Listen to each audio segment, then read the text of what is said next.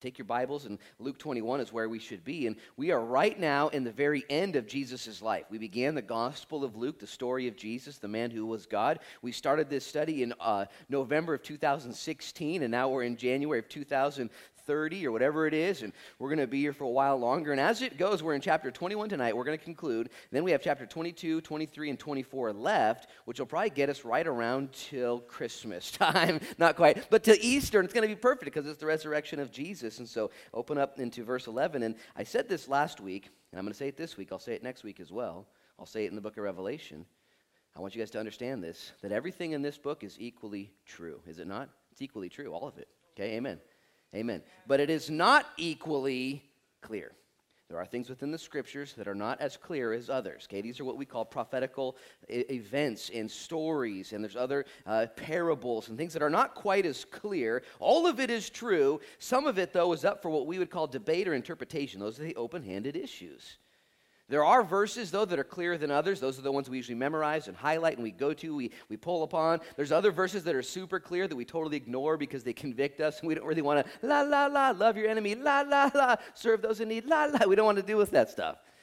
Let me just tell you right now Jesus is asked a question in tonight's sermon. He's asked a question his disciples look at him and they say, Hey, when will the end times be and what should it be like? That's kind of a crazy question. What's it going to be like before Jerusalem falls to the ground? Because Jesus just said the temple's going down. And what should we expect? So Jesus throws on bifocal lenses that give you a vision of the near and then a vision of the far. And Jesus says, Let me tell you what it's going to be like in the next 40 years. And he describes to them and prophesies of the temple and its destruction. And then he looks above their heads and goes beyond and prophesies of what it's going to be like in the end days, all the way into our era. And so Jesus navigates this long answer. It's called the Olivet Discourse. It's prophetical in nature, and it helps us to understand the end times. And Jesus wants you and I to realize that there is indeed an end uh, to the beginning, and there are things that He's doing right now. Even if you don't quite understand it, it's important that you at least listen, lean into it. And say, all right, all right, Lord, I'm going to put my antenna up. That's why you're here at 6 p.m. That's why you go to a Bible believing church and a Bible teaching church. I want to know these things. Now, let me just give to you a few uh, rules for prophetical study that will help you. I didn't share these last week. I uh, actually heard a pastor this week share them, and they were very helpful for me. Number one, it's out of Matthew 13. Jesus said this He said, But blessed are your eyes, for they see, and your eyes, for they hear. For assuredly I say to you that many prophets and righteous men, they desire to see what you see, and they didn't see it, and to hear what you hear, and they didn't hear it. Time out, eyes up here. Jesus was looking at some cats in those days, and he says, Guys, Isaiah, Malachi, Jeremiah, Jonah, all these guys in the Old Testament, they were looking for stuff. Guess what? I'm here. You're super blessed. And there are things that were mysteries for other generations. And Jesus would say to you, You guys are in 2019, you have lexicons and you have concordance and you, you have all these access, you have so many things, and you have the internet. Blessed are you. I'm not sure if you came in here this evening thinking you're a blessed person. Jesus says you are. Second thing is this there are more prophecies in the Bible declaring Jesus' second return than there are declaring his first arrival. Okay, the Bible declares Jesus would show up as he did, and guess what he did? Exactly what it says. And there are more scriptures detailing and prophesying and foretelling Jesus' second return. So if Jesus was able to pull off the first arrival, just as it said, and he showed up right on time, just as he said, check this out, you can take it to the bank. He's going to return again, just as he said he would. Maybe you're not even one of those people, but there are some who wonder is Jesus ever going to return? Is that really what you're hoping in? If he came the way he said he would the first time, and there's more scriptures detailing his second return, I'm telling you right now, that is the hope of Christianity. Jesus coming back and setting up his kingdom. Here's another uh, thought for you in prophetical things. Proverbs 25 says it this way It's the glory of God to conceal a matter, and it's the glory of kings to search out a matter. God on purpose hides things, not in a way that you can't find it but in a way that you won't necessarily see it without, listen, wanting to see it. He doesn't want just everybody to know, He only wants the people that want to know to know. It's the glory of God to hide stuff. He's not a jerk, though, okay? He's not that you can't find it. He says He wants you to glory and listen, taking your book and digging and looking for stuff. He says, Are you really looking for stuff? I appreciate that. That is the glory within kings and queens and us to find matters. Let me ask this question, though. Jesus was foretold, and he showed up just as he said he would. Here's my question Why did they miss the first coming? Jesus showed up, born of a virgin, born in Bethlehem, riding in on a donkey. All of these things prophesied. Why did some people miss it? I'm going to make it this simple. Don't be this person. Here's why some missed it some just didn't care. I'm not even messing with you. Jesus shows up. There's angels, ah, freaking out. It's pretty obvious this is a big deal. And some people are like, nah, what's on TV? You know, I don't care. You know, move that camel out of my way. You know, and they were distracted by other things. As a matter of fact, check this out. The contrast is the wise guys, the three wise men. Those guys were studying the stars. They noticed something different. They grabbed a book, they read it, they saw the star of Bethlehem, they put it all together. And these guys went for a two year journey from the deep east all the way to Jerusalem, all the way to Beth, uh, Bethlehem, and all the way to Nazareth. And when they got there, Jesus was a two year old. He was a toddler at this point. And they showed up to King Herod, like, dude, the star, the book, we're here for the king. They didn't miss it, they saw it and they cared. There's a difference between people who care and don't care. It's going to change the way you live. I've been studying prophecy and end times events and what God is doing in the historical calendar. I've been doing this for over 20 years now, and I've had better years and worse years and years where I'm more interested and less interested. I just want you guys to at least get your appetite whetted a little bit tonight where you can say, Ben, I should, I should think about that stuff. Because if you don't care, here's the problem you don't care. Yeah, that's the problem. And Jesus is going to return, and if you're caught looking the other way, it's going to impact you adversely. Now, let me just give you a few uh, stances that you can pick tonight or in your future weeks. There are those who believe that there will be a tribulation upon planet Earth, that God's wrath will come to the sinful acts of mankind and the Christ rejecting culture that is around us. And there are some who believe that before the seven year tribulation, where the Antichrist will be revealed, and three and a half years of peace and three and a half years of calamity, during that time that the church will be raptured. Okay, the church will be taken out. Harpazo in the Greek and, and raptus in the Latin there, out of the book of Thessalonians. We're going to be raptured and saved. I'm, I'm one of those people. I believe we're going to be raptured before the tribulation that comes upon the face of the earth. There are others who believe that halfway through the tribulation period, we'll be raptured. They're not pre tribulation rapturous, they're mid tribulation rapturous. They think we'll be here for the first three and a half years of the tribulation and then be rescued when things really get crazy and we'll go join Jesus in heaven during that time and come back for the millennial reign. Those are mid tribbers. Then there's also post tribbers. They believe that we'll be here during the entire tribulation, going through the wrath of God and the vengeance of the Lord, and all of that Jacob's trouble will be ours to endure as well, and we're going to die, and it's going to be crazy, and then the Lord will return. I can see verses for all of these things. Then there's another group that aren't pre trib, post trib, or mid trib. They're pan tribbers. Okay? They just believe that it's all going to pan out in the end. They don't know if it's mid, post, or, you know, pre. They don't know. It's just all going to work out. And let me just say this I, I agree in one hand. If for sure it's all going to work out, God doesn't need your counsel or your opinion. Okay? He's going to do it. But if you just decide to be a pan tribber, and say, I just don't, that's too much, too much. Okay? What you're doing here is you're rejecting the teachings of Jesus, the counsel of his word, okay, the content of the scripture. Over one third of the Bible is prophetical in nature. God says, I want you, I, I, it's my, I hid this stuff, so not everyone sees it, but I want you to find it. And when you go looking, you will find it. This isn't impossible to know. God wants us to get into this stuff. So if you're a pan tribber and you think it's all going to work out, that's fine, but don't be lazy. And the third thing, or fifth, or I don't even know what number I'm on. The next thing I would say is this prophecy, God's word, okay, does not change. The prophetical events that he said, this is going to happen in this way, it doesn't change. Here's what does change, though your interpretation, your understanding, your application. That does change. It changes with time, with knowledge, with experience you read these things with what we learned last week as an open hand. Like, I think it might be this. And if you're like me, those things have changed over the years. Like, well, I thought it was that, but man, it turns out it's not. Just so you guys know this, God didn't change it all, you did. Let me give an illustration. The Bible says in the book of Revelation that there will be a mark of the beast that is taken by those who reject Jesus. Okay? And we didn't know in the year 1700 how that would look tattoos and, and implants and tracking devices. None of that technology was available. And so the hypothesis in the year 1700 or the year 1200, how this could happen, totally different than what we see now. Now we see chips and marks of the beast and tattoos and ultraviolet rays and all of this. That's super easy. That could be easy. The book of Revelation also says that in the end days, two witnesses will be given power to perform miracles. They'll be killed and left in the streets of Jerusalem, and the whole world will see it happen. Now, when they read that in the year 600 AD, they're like, how's the whole world going to see that happen? You know, how's it going to, big mirrors or something? You know, how are we going to see it? Is, can the whole world see one event at the same time nowadays? It's called Facebook Live, duh, you know? So, so we now see how this could happen. Our understanding, our application, our interpretation of prophecies does change, and it's allowed to change, even though God is not adjusting anything. Okay, it is steadfast and immovable. This is great comfort for you and for me. And maybe you're here tonight and you've wrestled with some of these things before and you got discouraged because you tried to predict the end of the world and Jesus said, Don't do that. And he slapped your hand or whatever the case is. Look, listen, get back on the horse, lean in and say, Okay, Lord, what's going on? What's next? Because let's be honest, how many guys thought we'd make it this far?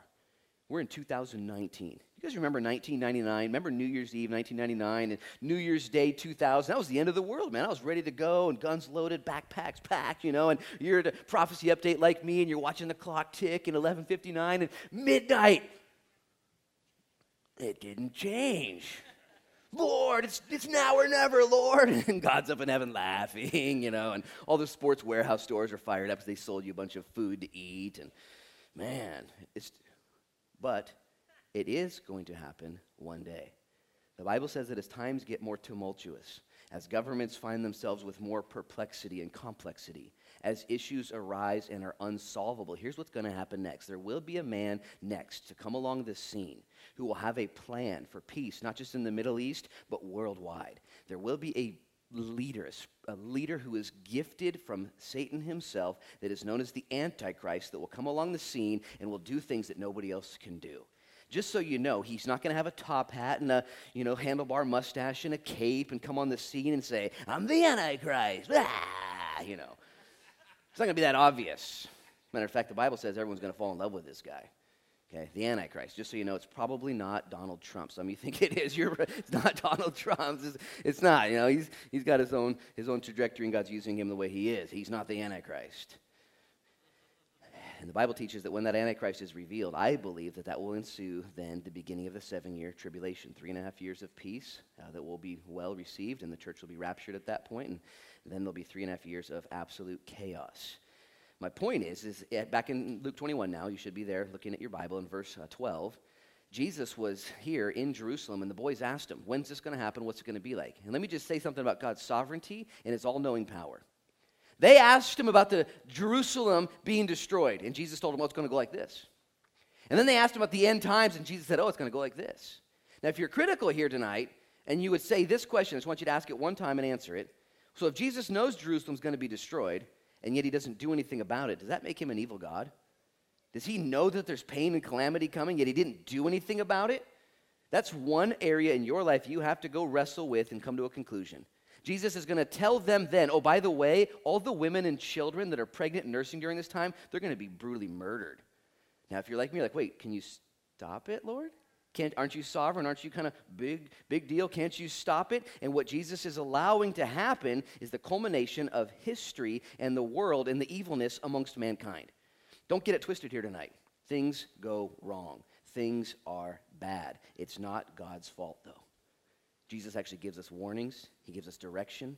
Let me use one illustration. Some people get mad at God because upwards of 30,000 people per day die of hunger related issues starvation. Every single day on planet Earth, over 30,000 people die.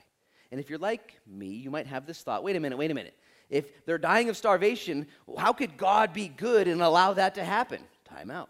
Did you know that on planet Earth there's enough food globally and worldwide to feed every single person a thousand times over? There's enough food for everybody. The fact it hasn't reached the Sudan and northern and western Africa, the fact it hasn't reached these people groups isn't God's fault okay? It is the plight of humanity. We're all messed up. And when bad things happen, be careful of blaming God. It is indeed bad, it is indeed wrong, but listen, there's grace in the midst. Jesus is warning these men then, warning us now, guys, it's going to happen. I need you to adjust and position yourself under my grace during times of trials. He even warns his buddies here. He says, You guys are going to be arrested, you're going to be brought before magistrates, uh, and they're going to kill you. No, wait, your time out. Hey, Jesus, can, what's plan B? You know, like, are you, is there any other thoughts? Like, that's kind of cool. You got anything else? He says, no, this is how it's going to go. And he redeems it and says, but I'm going to use it in your life. It's going to be for an occasion for testimony. So I need you guys to kind of wrap your mind around some of those thoughts as we get into this. Look at verse 12. It says, But before all these things, they're going to lay hands on you, persecute you, and deliver you to the synagogues and prisons, and you're going to be brought before kings and rulers for my name's sake. He says before these things, the things that are before, verse 11. There's going to be great earthquakes, various places, famines, pestilences, fearful sights, and great signs from heaven. Neither one of those choices sounds good. That's not going to make a Hallmark card. You want to go to jail or have a hurricane? Like, uh, no, I don't want either one of those. And he says, that's how it's going to go, though. Verse 13, he tells us this. Look at this. But it will turn out for an occasion for testimony for you. This might be my own working opinion, uh, but let me just uh, share it with you. I have found that when people live their lives in a perfect kind of uh, glass house way and everything looks great on Facebook and there's nothing wrong with them and they just get the promotion and they got the perfect family and everything goes good, for me on the outside looking in, I usually don't like them. I usually look at them like, man, they just got everything going good. They don't know real tragedy and suffering, and obviously it's fake. Everyone suffers, everyone has issues. But when people have their best foot forward and that's all you see, it doesn't really help you or me. Here's what does help, though. When you or myself or others, when we face trials and troubles, and God ministers to us in our time of need, you know what we do? We watch and we see people and we see God minister to them in their lowest times in their life. It's not the best days that encourage people, it's when you get tested and God comes through you don't need to raise your hand, but how many of you guys have been through a trial or two in your life? I've been uh, through uh, four decades now of life, and there's been some things I've been through, and I can honestly say, in my rear view mirror looking back, all of those things I've gone through, I've not volunteered for all of them. I've actually been kind of mad walking through certain trials, and yet I can say with confidence, all of those things I've been through, they have made me the man that I am today. And they've brought me to where I am today. And in God's grace, I'm okay with it. I'm okay with it. And there's still scars, and I still have regrets and even shame. Okay, but I can trust the Lord that He's working all of that out. He says to you, I'm going to work it for a testimony. I'm going to use it in your life. And when you go through a trial or a season, uh, it's easy to freak out and get mad. I, I do too. And, and I don't, anybody volunteer for trials? Anybody say, yeah, Lord, bring it on. Let's do it. Nobody does. Nobody does. Instead, the Lord puts you in a situation where it becomes troublesome. Remember the Shadrach, Meshach, and Abednego, the three amigos there in Nebuchadnezzar's day? And they were asked to bow down to the statue. They said no, and they said, You can do whatever you want with us. God's going to protect us. And they were thrown into the fiery furnace there, Daniel chapter 3. Remember that? Three things happened when they were in the furnace. Number one, their bondage was burned. Okay, the things that were holding them back, that's all that burned in their trial. When you go through situations, I promise you, God is doing things you're not even aware of to set you free to a greater degree. Trust Him in the process. Second thing that happened is Jesus Christ showed up. It was a Christophany there in the Old Testament. He's with them. Nebuchadnezzar is actually watching. He's like, hey, how many did we throw in there? And they're like, is this a trick question, dude? You're pretty crazy. Like, you, you threw three. He's like, then why do I see four? You know, he's all mad about it. Jesus shows up to those who are hurting the most. The Bible says he's near to the brokenhearted. And I have found God's sweet presence in my life in my lowest of points. I love the great days, the, the best days, you know, but sometimes I just don't even sense the Lord's presence. He promises to be with you in your darkest days. The third thing that happened is Nebuchadnezzar pulled them out of the fire and he gave his life to Jesus Christ. He became a believer through their trial and their temptation. Wouldn't it be awesome in a world that you're guaranteed trouble? Sorry, not sorry. That you were able to say, Jesus, would you use my trouble to save souls? Would you encourage others? Lord, would you use this unfortunate situation to make me more free? Lord, would you bring your spirit closer to my spirit? Lord, if that's what I get out of this trial, if I have to set something down in order to receive more of you, and the Lord says, it's going to be nuts, you guys. It's going to be nuts for you in Jerusalem. It's going to be nuts for the rest of the world. There's going to be earthquakes and all kinds of stuff. And God, right now, you might be being tested right now. And just know that the Lord is doing it for your good and for others' good and for His glory. You can, you can just trust Him in that. It's often been said that Christians are kind of like tea bags. You don't know what kind of person they are until they're thrown into some hot water. Just like a tea bag, you know, it's like, you don't know, what kind is this? I don't know, boil it, see what happens, you know, see, we'll figure it out. And God puts you in the cooker sometimes, and life puts you in the cooker. Look at what he says in verse 14. He says, Therefore, because I will make a testimony of this, settle it in your hearts not to meditate beforehand on what you will answer. I love this verse. I've been teaching it for two weeks now. He says, Make a decision tonight not to worry about tomorrow. Ho, ho, ho. Man, oh man. If y'all figure this out today, you're going to sleep better tonight. Make a decision now not to meditate or to worry and think about what you're going to do tomorrow.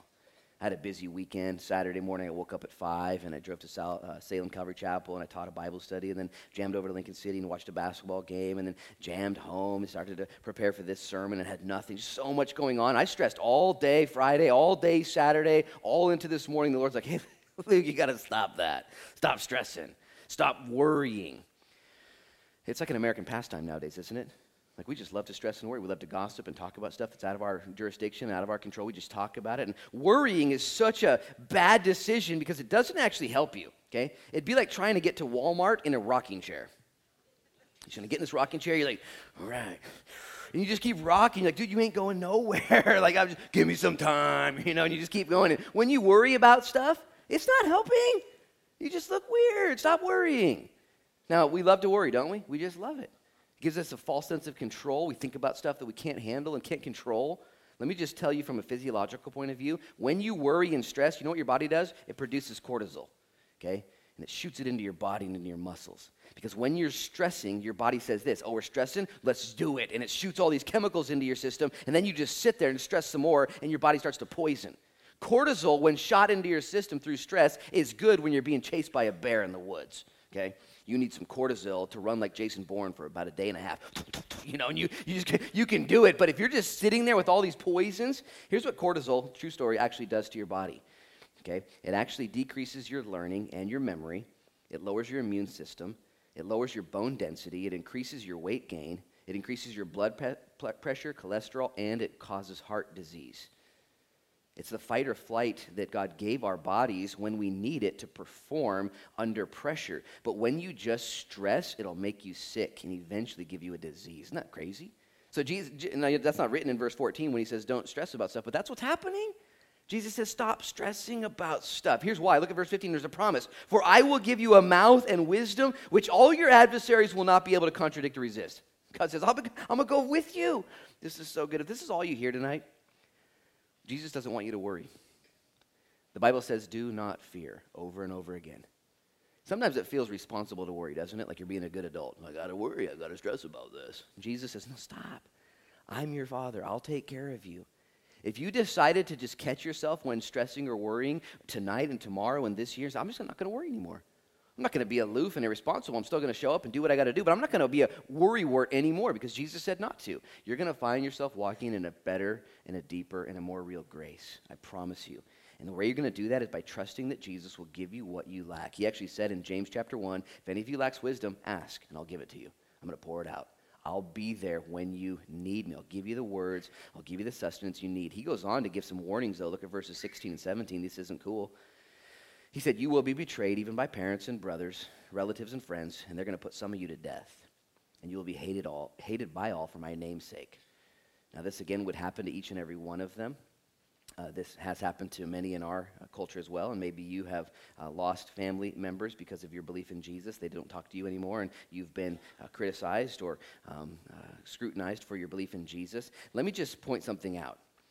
It says that in verse 17, this is going to happen for his name's sake, not yours. Now, this is crazy to me because if you want to talk about Jesus Christ, he's like the most legit person in the whole world, right? Jesus Christ is full of love, empathy, compassion, kindness, purpose. He is so legit. And when people don't love Jesus, I'm just like, give me one reason why not. And they actually can't come up with any reason. And they say, look, it's not that I don't love Jesus, I'm just not for Jesus. And Jesus said, You're for me or against me. It's not how it works. If you don't love me, if you're not for me, you're my enemy. If you're not gathering, you're scattering. And Jesus said this in John 3 to Nicodemus. I just need you to hear this. I'm going to paraphrase because you guys got to prepare yourself for this. Jesus told this to Nick, Nick at night. Remember, he's talking to Nicodemus at night, Nick, Nick at night. Anyways, he, he, he told this to Nick. And he said, The Son of Man did not come into the world to condemn the world, John 3 17, but that through him the world might be saved. I'm not here to condemn. But then he went on to talk about what happens in the world in verses 18, 19, and 20. He said, But here's the condemnation against the world is that when the light shone, the world didn't like it. They rejected it. I'm the light of the world. I'm here not to condemn, but instead to save. And when the light gets turned on, people reject it because they love their dark deeds. And those who reject me reject the light. If you reject the light, you stand condemned. That's the problem. You ever been out playing with your kids, or maybe when you were a kid and you find that big rock and you pick it up and you want to see all the bugs underneath? There's worms and there's the pill bugs and there's all kinds of ants and spiders. And what do they do as soon as the light hits them? They form a team, they stand up, and they begin to worship to Jesus. Remember that? They start singing. That's not what they do at all, man. These things peel, they take off, they, they're gone. You're like, where'd they go? And they're up in your pants, like, ah, you know, they hate the light. And there are people, listen, this is just the bottom line truth, that when Jesus shows up to the situation, no, no, no, I don't want to talk about Jesus. I know he's all loving, he's kind, and all that stuff, but you know what else he is? He's light and truth. And I've got my own light. I've got my own truth. I don't want what he does. He calls me out, and people reject him. Jesus warns us that that's how it's going to go. Look at verses 18 and 19, where we ended last week. He says, But not a hair of your head shall be lost, and by your patience possess your souls. Jesus ends that thought saying this They're going to hate you, they're going to arrest you, they're going to kill you, but don't worry about your hairdo, it'll stay intact. not a hair of your head will be damaged. And, uh, you know, we appreciate our hairdos. We're like, oh, thanks, Jesus, for watching out for my hairdo. Like, there's nothing worse than a bad hair day. You know what I'm saying? That's obviously not what Jesus is talking about. He's saying it's going to go bad, and it's going to get worse, and then you're going to die. But don't worry, because I'm talking and I'm working, listen, on an eternal plane. Anything that happens to you temporally, anything you go through down here, it's not the end, it's just the beginning. Nothing's going to even harm you. If I die, I should not look at that as harm. That's what he's saying. That's incredible faith right there. Jesus would say, A day after this, John 14, I'm going away to prepare a place for you, and I'll return and take you to myself. If it weren't true, I would have told you. This isn't where it's all about. It's not all here, there's more to come. If you get arrested, if you die, if everything falls apart, don't worry. I got a plan for that too. This is the ultimate insurance plan. Jesus speaks to these guys and to these gals, and listen to what the directive he gives them. In light of this, he says in verse 19, By your patience possess your souls. Kind of a weird statement in the New King James Version. And what he's saying is, is believe this patiently and you'll be saved. Live this way and your soul will be fine. That's what he's saying. By your patience possess your souls. Let me just put it this way Jesus says, I want you to live your life waiting on my return and trusting me in the process. You ever heard that verse before? Wait on the Lord, and you shall renew your strength and rise up with wings of eagles, waiting on the Lord. In the Greek, this verse 19, when it says wait on the Lord patiently, it doesn't mean a passive waiting with your thumbs twiddling, just waiting for the Lord to be the Lord, waiting for God to do God stuff. It's an active patience, not a passive patience, where you're trusting in the Lord, but you're leaning into the things of God. This is a totally different stance, where you believe Him with all your heart, soul, mind, and strength, but you're on the grind doing stuff. How many of you guys ever been to a restaurant and gotten waited on by a waiter, waitress? You've been to a restaurant before? Maybe you, like me, and you were a waiter or, and you did wait on people, and you've had good service and bad service, haven't you? You sit down, and this waiter shows up right on point, gives you some water, gives you some menus, tells you what the specials are, and you're like, man, I feel served, and comes back right at the exact time, brings you some bread, gives you the employee discount, you know, does some things and takes care of you, and you're thankful for that. You ordered the pickles on the side, mayonnaise on the side as well, and it comes just like you ordered, and it's good service. You've also been to a restaurant where that waiter's not available for you. Uh, you know, you're thirsty, you want, uh, and you can't get anybody's attention. They bring the food late, it comes cold, there's bad service. Jesus is asking you and me to wait on him. Maybe you're like me, you're a Christian here, you're saved and going to heaven. Yeah! How's your service to the Lord? Have you been checking in with him? Is he thirsty? Does he need anything? Does he have anything for you? Was he ordering stuff? What's he waiting on the Lord? Is not just pat. It'd be, it'd be so easy to get saved, like yeah, and then never check in with the Lord again. He says, no, no. I want you to actively engage in the process of life.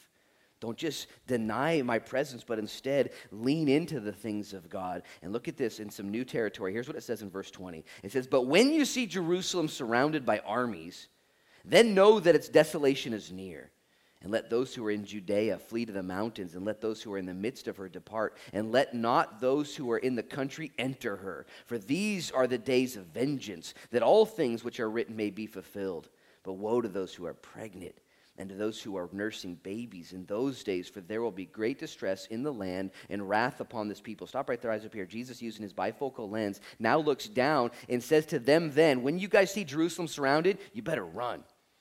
Now, this would happen 40 years later. Titus Vespasian would come in and surround Jerusalem for 143 days. He would starve the city, Men and women would start eating the dust of the ground, Josephus says. There would be reports of cannibalism, people eating their dead babies in order to survive. And after 143 days, Titus Vespasian would come in and kill everyone. 1.1 million Jews would die. Now, here's the point I want you to grab onto. Jesus sees this coming. Matthew 24 and Luke 19 tell us that Jesus is crying. He's weeping. Say, guys, this is, oh, ah, when you see Jerusalem, run! I want you to understand this. God is giving them the truth in his love, but he's also giving them a warning in his love. Guys, this is how it's going to come down. When the Bible says that stuff's going to happen and here's how it goes down, you could receive it not as love. I don't like that. I don't agree with that. I'm not into that. And the Lord's like, I didn't ask for your opinion. I'm telling you how it's going to go down. And here's how you need to adjust in order that you don't die, because I love you. Jesus is weeping and crying when he says this. This word vengeance, I don't really like this word vengeance. We don't appreciate it. I need you to understand it. Vengeance is this, because he says this is the day of vengeance. Vengeance is when you do something wrong and you don't repent and you get disciplined for it. Okay, makes sense. How many of you guys have ever done something wrong before? Okay, that's what we do. We're sinners by nature. We're born sinners, and then we prove it real quick. What God calls you and I to do, though, is when we sin, is to raise our hand and be like, I goofed. I goofed. Boom and God's grace flows to the lowest point, and He forgives us. But when you and I deny our sin and pretend it's not sin or call it something other than sin, and we just sit in our sin, God unfortunately has to then discipline us. It's called the vengeance of the Lord, the wrath of God. And so He's warning the Jews then, He warns us now don't color code the Bible and say some things are good when I say they're bad, because indeed there will be a day of vengeance. That's how it works.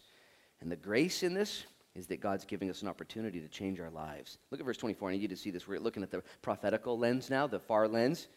It says, And when they fall by the edge of the sword, or and they will fall by the edge of the sword and be led away captive into all nations, and Jerusalem will be trampled by Gentiles until the times of the Gentiles are fulfilled. 1.1 million Jews would be slaughtered, and 100,000 Jews would be taken captive and dispersed throughout the known world run by the Romans. Jesus said it would happen 40 years before it did and these men and women would be dispersed, and Jerusalem would be trampled by the Gentiles. Did you know that the Jews were not allowed back into Jerusalem except for once per year for the next century? One day per year, they were allowed to go back in and weep and mourn and lament, and then they were kicked out. And it was run by the Romans, the Gentiles. Jesus said, You guys are going to be scattered, and the Gentiles are going to take over. Did you know that that would happen in the second century, the third, the fourth, the fifth, the sixth, the seventh, the eighth, the ninth, the tenth, the eleventh, the twelfth, the thirteenth, the fourteenth. And it would continue on. The Jews were scattered forever, never to be back again. Except, listen, God's not done with the Jew, God's not done with Israel. He's not done with the Jewish nation. These are his chosen people. And his timepiece with prophetical events is Israel as a nation. I need you to at least accept that and believe that, that God is going to use the timepiece of Israel. Here, though, they are gone until the time of the Gentiles, verse 24, is fulfilled. And let me just put it out this way Mark Twain was quoted, he had a lot of quotes about the Jewish people. And he said, Do you want to have proof in God? Just look at the Jew. They're, still around.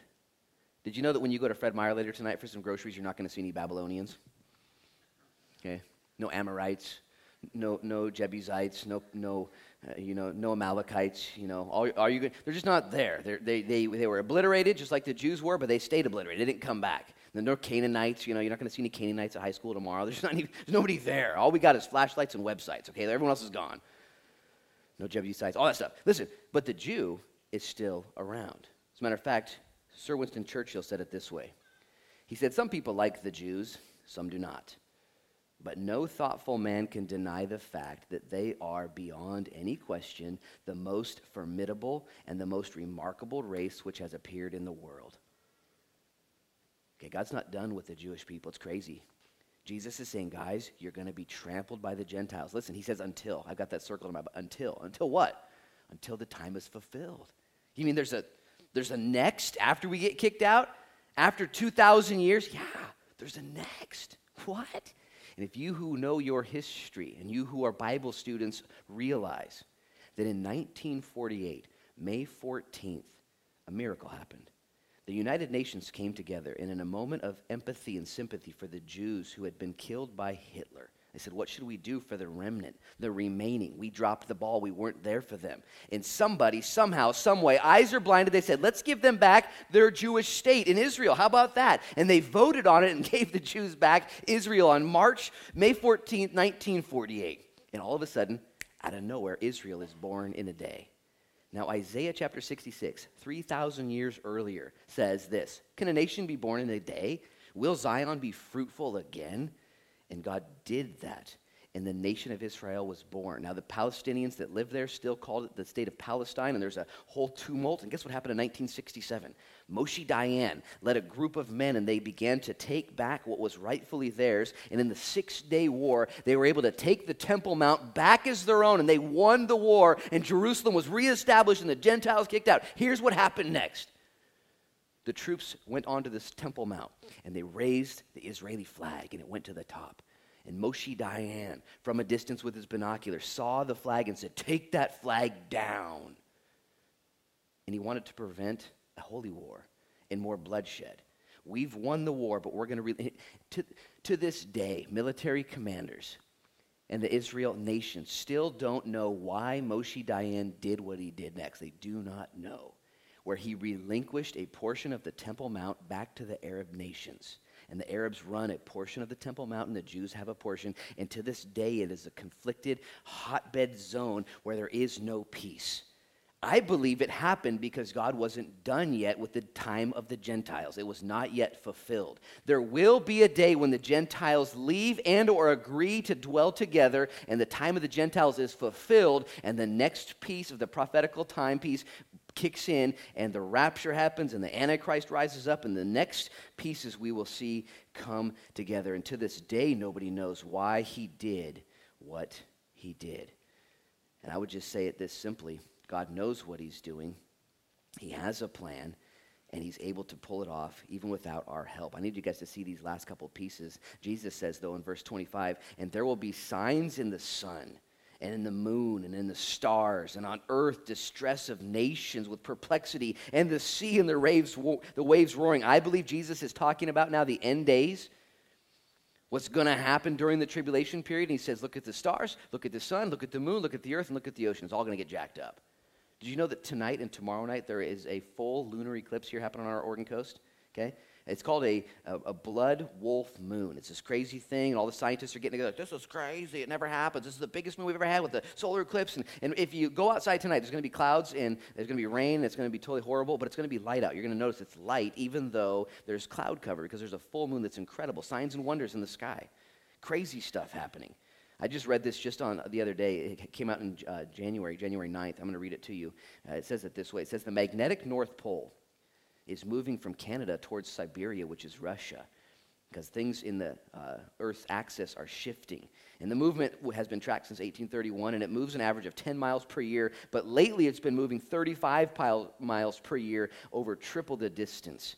And scientists don't know why or what's going on inside the earth to make these noticeable changes because the core of the earth is shifting. You guys, I don't know if you guys heard what I just said. So the North Pole is right here, and every year it moves 10 miles uh, towards Siberia, and lately it's been moving 30 miles. It's changing. And so what scientists are going to have to do is come together and say, there's a new North Pole. Everything's getting jacked up because the center of the earth is sloshing back and forth, and crazy things are happening. And Jesus said, they're without scientists, without all kinds of technology. He was able to say, guys, in the end days, it's going to get nuts it's going to get nuts. He goes on to say that the waves would roar, that the seas would rage. And he says in uh, verse 25 that there would be perplexity within the nations. Some of you guys watch the news, some of you guys study what's going on. You, you guys all agree that the world's gone crazy, okay? There is so much tension in the Middle East and all over the place. Did you know that in the Middle East, where all the, all the people are looking at right now, the Arabs and the Jews and the Christians, they're all there. There's no gold, there's no silver, there's no oil, there's no resources, there's no diamonds. None of that stuff's happening, yet everybody has their attention on Israel. It's crazy. And there's perplexity in the nations and chaos all around. The EU ebbs and flows up and down, and now as the Muslim refugees are coming into these countries and changing the whole demographic. Last year we had a missionary or a hitchhiker really come here uh, from a young guy from uh, Germany, and I gave him a ride the next day to uh, Florence and got him a place to stay. And, and I just talked to him. I was like, What's it like in Germany? He said, Dude, the whole place is changing. Everything is under attack. It's, and he had no reason to lie to me or make stuff up. He said, It's crazy, even more so than the news was reporting. Jesus said that's how it's going to be. And by the way, this is setting the stage for the Antichrist to come on and say, hey guys, you're all messed up. I got this crazy plan. Bam! And he puts this plan out there that somehow brings peace to all these nations, and everyone accepts it. Look at verse 26, though. Before that, Jesus says, Men's hearts fail them from fear and the expectation of those things which are coming down to the earth, for the powers of the heavens will be shaken. Jesus says, In the end days, men are going to start having heart attacks. In, in Jesus' day, heart disease and heart attacks were nearly non existent. Uh, I did some research last night. I just said, you know, uh, what's the number one killer uh, in America? Did you know the number one killer in America is heart disease? Number one killer is stress and worry. People have a heart attack, your heart just stops. It's the number one killer. Jesus said that's what it's going to be like. Verse 27 And then they will see the Son of Man coming in a cloud with power and great glory. And when you see these things begin to happen, look up and lift up your heads because your redemption draws near. If you've been tracking with me at all tonight, or you can see the red letters in bold, Jesus is telling us what to expect, what it's going to be like. And interwoven throughout this is peace and joy and hope. And he says, and when men's hearts begin to fail, and when the seas rage, and when all this is happening, there's perplexity of nations, okay? At this point, your redemption is near. Look up. Don't look down. Stay focused. And he tells us in verse 29 through 33, I just need you to read this in context. He says, Look at the parable of the fig tree. Verse 30 When they are already budding, you see and you know yourselves, summer's near. So you also, when you see these things happening, know that the kingdom of God is near. Surely I say to you, this generation will by no means pass away until these things take place. Heaven and earth will pass away, but my words will not by no means pass away. Stop right there as up here. Jesus used an agricultural term. He says, You guys ever seen the fig tree bud? You guys know what that means, right? It means summer's coming. It's pretty simple.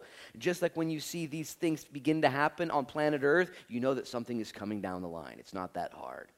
And Jesus says, I want you to look at not just the fig tree, but all the trees, all of the things. They're called birth pangs. If you have uh, ever had kids in your family, or you know a woman who's had kids, they begin to contract have birth pangs. And birth pangs always bring about a birth. Okay? There's, there's all kinds of contractions that are happening, and the world around us is convulsing, and chaos is ensuing. And Jesus says, I want you to pay attention because that's a sign of my soon return. I need you to hear this. I'll say it again in months to come. In the Bible, the Bible refers to Israel as the fig tree, as their national symbol.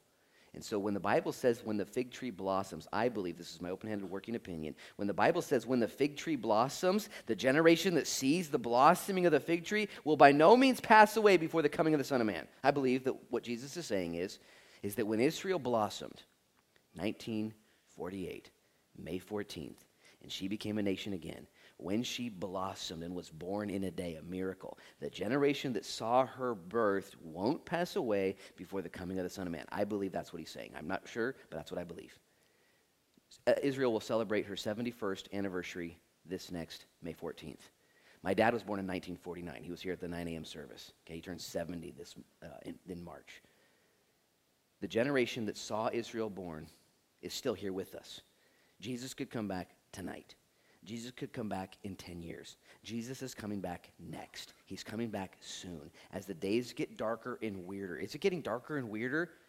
National calamities. There's nuclear bombs all over the globe. We now have the power to take ourselves out. This was in the, indeed necessary for prophetical events to take place. Here's the final thought. I'm going to land the plane right now. We're going to take communion. Here's the last verse. Here we go.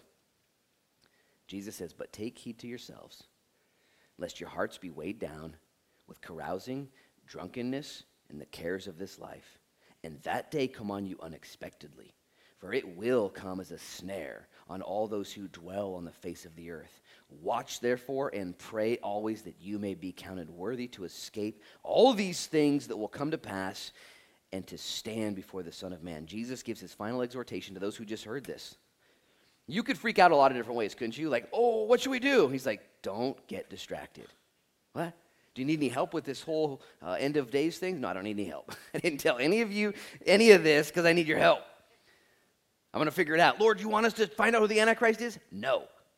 Lord, you want us to pick the day of your return? No. Lord, what do you want us to do? Don't get distracted. And he warns us don't start carousing, don't get drunk, don't get lost in the things of this world. Because the temptation is, is for you and I as humans is to get weird. We just get weird. He says, don't do that. Instead, keep one eye on the sky and one eye on the mission. Stay focused. And let me just say this simply. I said it at the earlier services, I'll say it at this one as well. Uh, I love life. I think you love life too. I've got a wife and three kids. We love doing stuff. We have fun, and we, we enjoy our lives, okay? We're serving Jesus in everything we do. We, we, we enjoy life. We do stuff. You guys need to do your life, okay? Enjoy your life. Eat, make friends, okay? have a business, work, do stuff, invest, travel, do all of that, but that's not what identifies you. Okay? Don't get so caught up in the things of this world. Let me just say it this simply be careful of spending too much time unnecessarily doing what is necessary.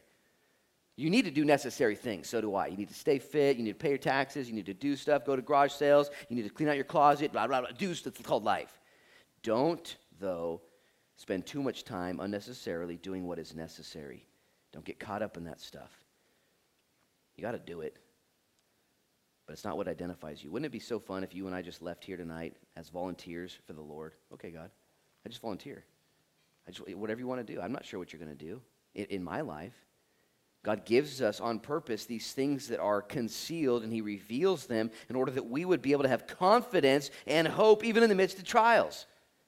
He told us, Don't worry about stuff. I'm going to take care of it. That would be such a divine word for someone here tonight. Lord, I'm just, I'm just going to stop worrying. I'm going to stop worrying.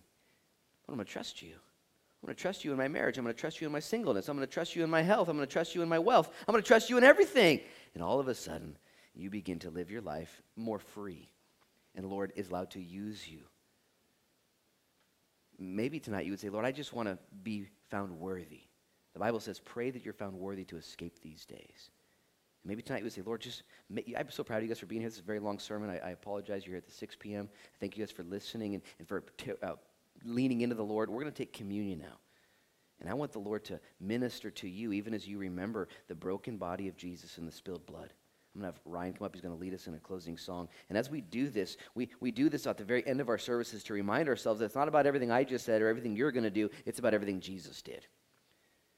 As the elements are brought out here, I want you guys to understand something. The juice and the crackers, we buy that at JC Market. It's just juice and just crackers. Okay, it's not real special. But what it pictures is the utmost of special. It's a picture of Jesus' blood in his body, broken for you and poured out for you. And as we commune together tonight, we remind ourselves that all of the things we've gone through, Jesus has taken care of, and he has a plan for you in the future, and you can trust in him tonight. And I just want to give two uh, opportunities for response before we take communion. The first is for those who aren't believers. You're not a Christian here tonight. And yet you would ask yourself, why am I not a Christian? What the heck? Jesus, Jesus is real. If he said these things and did these things, I'm going to give my life to Jesus. I want to be a Christian. I'm going to give you the opportunity to do that. And the second response is for those who are Christians, but you would say, you know, I'm not, I'm not close enough to Christ. I'm just not near enough. There's things that have gotten in the way. And I need to get nearer to him. And I'm going to give you the opportunity to say, yeah, Lord, I want to be less distracted. I want to be more in the know of what's happening. So would you close your eyes and bow your heads as we prepare to take communion? Lord, we thank you so much that we can take this juice and this bread that represent your body and your blood. And we can examine ourselves and proclaim your death until you return. And Holy Spirit, would you be here right now? Would you minister to souls? And if you're here right now and you're not saved, and your heart's beating right now, and you need to give your life to Jesus, the Holy Spirit's drawing you, and He wants to save you from the calamity to come. Would you respond to the invitation of Jesus Christ right now by simply raising your hand and just responding to Him? Say, Yeah, I want to be a believer. I need to be saved from my sins. I need to be forgiven, and I need Jesus to be my King. Raise up your hand right now. Raise up your hand right now. I see some hands going up in Jesus' name. Be saved. This is what He does. Keep your hands up. And if you're here and you're a Christian, but you would say, Lord, I just, ah, Lord, I'm so weak. I'm so fearful and fretful. I'm just a, I'm a mess and I want to be near to you. Lord, I need your help. Holy Spirit, I surrender. Would you raise up your hand, Christians? If you just need the Lord to, to throw you a help tonight, you need Him to rescue you in your plight. Maybe you're not living in sin and rebellion. You're just overwhelmed and you need Jesus. Raise up your hand right now, Christian. Just confess to Him, Lord, be in my life more. My hand is up to Jesus. Lord, I want you to reveal the things of your word. I want you to reveal the things of your will. My hand is up too. Lord, take my life and use it. Lord, would you give us the words we need when we're under duress? Would you give us the spirit we need, Lord, when we're under pressure? Minister to us, Jesus.